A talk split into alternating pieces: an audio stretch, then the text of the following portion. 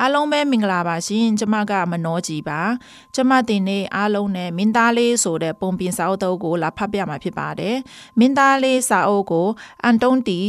စန်တက်စူပယ်ရီကရေးဆွဲထားတဲ့ပုံပြင်လေးပါ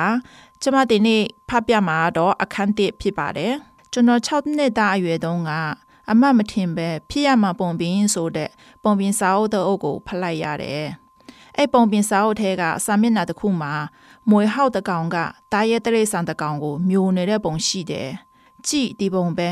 ပုံပင်စာအုပ်ထဲမှာတလို့ရေးထားတယ်။မွေဟောက်တွေကတားကောင်တွေကိုမဝါပဲအကောင်လိုက်မျိုးလေးရှိတယ်။ပြီးရင်တုတ်တုတ်မှမလုပ်တော့ပဲအစာချေအောင်စောင့်နေတတ်ကြတယ်။6လလောက်ကြာအောင်ကိုနားနေတတ်တာတဲ့။ကျွန်တော်တွေးထဲမှာတောနဲ့ထဲကစွန့်စားတဲ့ပုံပြင်တွေအများကြီးရှိခဲ့ဘူးတာပေါ့။ ကျွန်တော်ကရောင်စုံခဲတံလေးတစ်ချောင်းကိုကောက်ယူလိုက်ပြီးကျွန်တော်ဘဝရဲ့ပထမဦးဆုံးသောပုံတစ်ပုံကိုဆွဲလိုက်တယ်။ဒါကကျွန်တော်ဆွဲတဲ့ပထမဆုံးပုံလေ။ကျွန်တော်ပုံကိုလူကြီးတွေပြပြီးကြောက်စရာကောင်းလားလို့မေးလိုက်တယ်။သူတို့ကအောက်ထုတ်တလုံးပဲမဟုတ်လား။ဘာကြောက်စရာရှိလို့လဲလို့ပြန်ပြောတယ်။ကျွန်တော်ဆွဲတာကအုတ်ထုံမဟုတ်ဘူး။မွေဟောက်ကစင်ကြီးကိုမျိုးနေတဲ့ပုံပါ။ဒါကြောင့်မို့ကျွန်တော်ကလူကြီးတွေနားလေရလွယ်အောင်လို့မွေဟောက်ပိုက်ထဲမှာစင်ကြီးတကောင်ကိုထပ်ဆွဲလိုက်တယ်။ မဟုတ်ရင်သူတို့ကိုကျွန်တော်ကရှင်းပြနေရအောင်ပါလေကျွန်တော်ရဲ့ဒုတိယတီပုံပါလူကြီးတွေကကျွန်တော်ကိုမွေဟောက်စင်ကြီးကိုမျိုးတဲ့ပုံကိုပိတ်ချိတ်ထားပြီးအဲ့အစားပထဝီတမိုင်းတင်ချာအကာဒတွေကိုစိတ်ဝင်စားကြည့်ပါလားလို့ပြောတယ်ဒါကြောင့်မို့လို့ကျွန်တော်အသက်6နှစ်အရွယ်တုန်းကပဲပချီစရာဖြစ်ချင်တဲ့အိမ်မက်ကိုလက်လွတ်လိုက်ရတယ်ကျွန်တော်ဘဝမှာပထမဦးဆုံးဆွဲလိုက်တဲ့ပုံနဲ့ပုံကကျွန်တော်ကိုတော်တော်လေးစိတ်သက်ကြစေခဲ့တယ်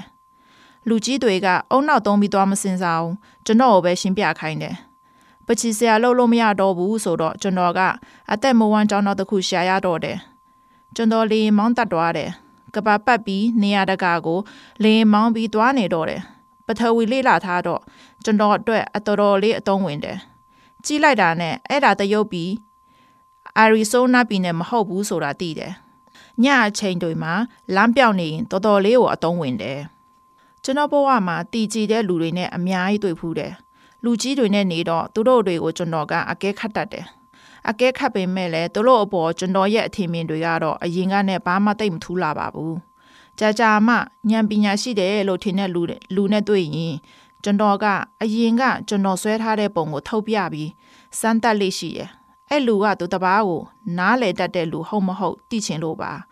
ဒါပေမဲ့အမေရလိုက်တဲ့အဖေကတော့ ဒါကအုတ်ထုတ်တလုံးလေဆိုတဲ့အဖေကိုပဲကျွန်တော်ရလိုက်တယ်အဲ့လိုဖြစ်ရင်ကျွန်တော်ကအဲ့လူနဲ့မွေဟောက်တောနဲ့ကျဲတွေအကြောင်းကိုမပြောတော့ပဲသူတို့အကြိုက်လိုက်ဖဲချကောက်နဲ့ငငယ်ရေးတွေကိုပဲပြောတော့တယ်လူကြီးတွေကကျွန်တော်လိုတိတက်လိမ္မာတဲ့လူငယ်နဲ့ခင်မင်ခွင့်ရတဲ့အတွက်ပျော်ကြပါတယ်以上单元由数位传声制作播出。